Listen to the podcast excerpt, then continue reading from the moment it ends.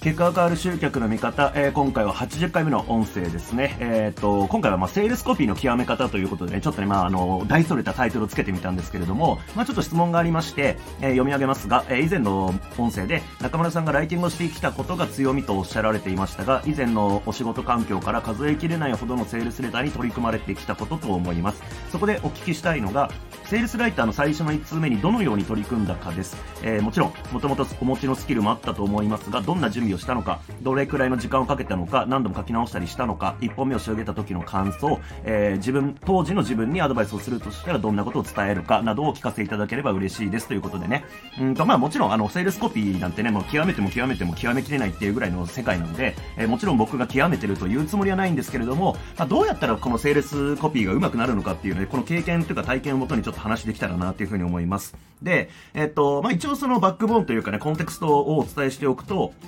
えっ、ー、と、僕は前々職はメルマガのゴーストライターだったんですよ。で、前職で、えー、初めてセールスレターを書いたっていう流れがあったんですね。で、えっ、ー、と、まあ、順番に回答していきますかね。えまずどんな準備をしたのかっていうことなんですけど、えやっぱメルマガのゴーストライターを始めた時に、まあ、コピーライティングっていう世界を知るわけですよね。で、まあ、その結果、あの、転職してちゃんとマーケティング全体学ぼうっていうふうに思ったんですけれども、うんと、また準備っていう意味では本はすごい読んでたんですよ。えー、まあやっぱりメルマガのライティング一つとっても全然わかんないことばっかだし、当然ウェブマーケティングのことなんかわかんないしっていうことで、えー、例えば、えー、っと、そうだな、ハイパワーマーケティング、えっと、その改訂版じゃなくて、その古い方の、ま、バージョンですけど、そのハイパワーマーケティングを読んだりとか、まあ、他にもいろいろ書籍は読んだりしましたね。まあ、あと、ダン・ケネディの関連のなんかコピーライティングの本とか、そういうのは読んだりしてました。まあ、準備って意味ではそういうことだったんですけども、ただ、結果的にこれは別にセールスレターを書くっていうところには、うんと、あんまり関係なかったかなっていうふうに今となって思うんですね。うん。まあ、というのも、えっ、ー、と、その次の質問のどれくらいの時間をかけたのかっていうところに入っていくんですけども、まあ、そもそも初めてセールスレター書いたのが2015年の多分7月だったと思うんですよね。えー、で、そこで、まあ何かっていうと、まあ、ウェビナープロモーションをやるんで、えー、じゃあ、セールスレター書いてみてっていうふうに、もういきなり振られたんですよね、その当時の社長に。で、まあ先輩社員と、えー、まあ OJT じゃないですけどね、あのー、まあなんかわかんないことがあったらサポートするから、えー、じゃあレター書いてみようかっていう感じで、5つ目のセールスレターに取り組んだと。で、その時が3週間ぐらいしかその公開までなかったんですよ、言われてから。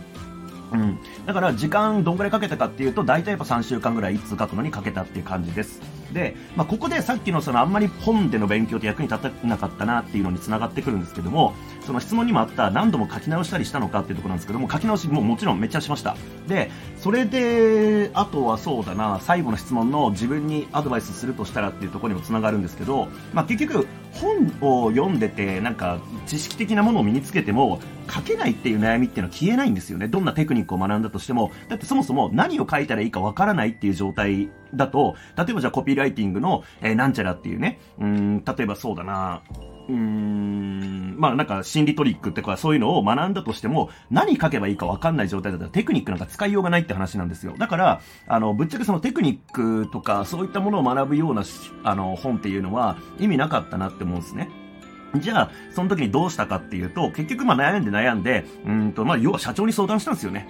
そう。で、まあ、フィードバックもらったりして、だこういう方向性見せていったらいいんじゃないとかっていうようなアドバイスとかをもらって書いてったって感じなんですよ。その中で何度も書き直しとかをしてるって感じなんですね。えー、なので、えー、アドバイスするとしたら、あの、いいからさっさと書いて出せっていう感じ。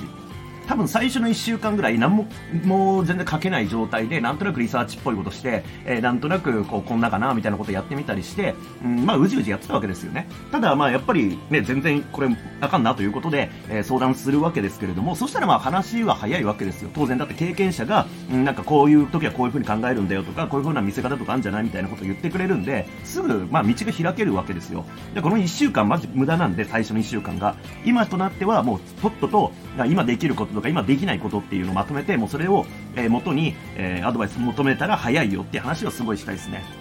うん、で、まあ、一本目を仕上げた時の感想は、えー、っとね、これ今も別に変わんないんですよね。うんと、まあ、あんまり感動っていうものは別になかったですよ。あの、というよりもどっちかというとやっぱ売れるかなの方が不安ですよね、当然ですけど。で、今もそれは結構変わってなくて、あのーね、どんだけ自分がこう、これ売れるぞと思って書いたとしても全然売れないことなんてザラにあるし、まあ逆にね、なんとなくこう、力を抜いて書いたコピーの方がすげえ売れるじゃんっていうこともあったりするんで、うんと、まあもちろんその成功の精度っていうのは上がってると思いますよ。成果が出る精度っていうのは。例えば昔だったら10本書いて1本当たればよかったかなっていうのが、今だったら10本やって、まあ3本当たるかなとか、あとはその当たりっていうラインも、なんか昔だったら、うんと、こんなもんの、えー、売り上げいけばいいかなっていうのが、今だったらなんかこんぐらいは行ってほしいなみたいな、このベースが変わってるとかそういうのはあるんですけど、ただ気持ち自体はあんま変わってなくて、これ書いても、なんかこれ売れるかなみたいな、売れないかなどうかなみたいな不安というかね、えー、そっちの方がでかいかなっていう感じはあります。うん、まあもちろんストレスとかは減りましたよ。書くときに、あの、何から書こうかとかっていう悩みとかもなくなってるんです。書くことのストレスは減ってますけど、書き上がった時に感じることがやっぱり売れるかどうかなっていう部分が一番ですかね。うん。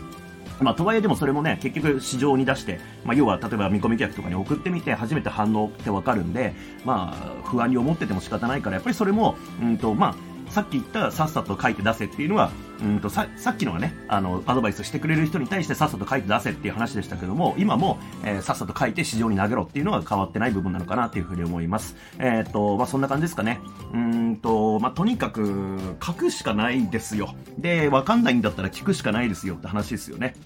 うん。まあ、僕の場合は、だから手っ取り早くそのスキルアップできたのは、その聞ける環境にいたっていうのがやっぱでかいですよね。あの、まあ、僕の場合はその社員としていたんで、あのね、戦力にならないと困るから、えー、まあ、社長とかもね、しっかり教えてくれたわけですけども、まあ、今であれば、まあ、例えばね、誰かにお金払って見てもらうとかっていうふうに、まあ、しなきゃ仕方ないですよね。そういう組織にいないんだったら。うん。まあもちろんね、あの、なんか仲間内ですごいコピー上手い人がいて見てくれるって人がいればいいと思うんですけども、まあそういう人もあれだと思うので、まあそういう環境をどうやって用意するかっていうことが一番重要じゃないかなと思います。で、実際僕のコミュニティに参加してくださってる方も、まあレター書いたらね、僕に見せてくれるし、えー、まあ僕もその、なんかこれちょっともう全然ダメっすね、みたいなね、えー、こと言ったりもするし、こういうふう風に見せたらいいんじゃないですかっていうこともやったりするし、まあそういう環境に身を置くっていうのが一番手っ取り早いのかなとは思います。えー、というわけで、えー、なんかまあ僕の最初のね、レターの経験が、えー、なんか参考になれば幸いです。ありがとうございます。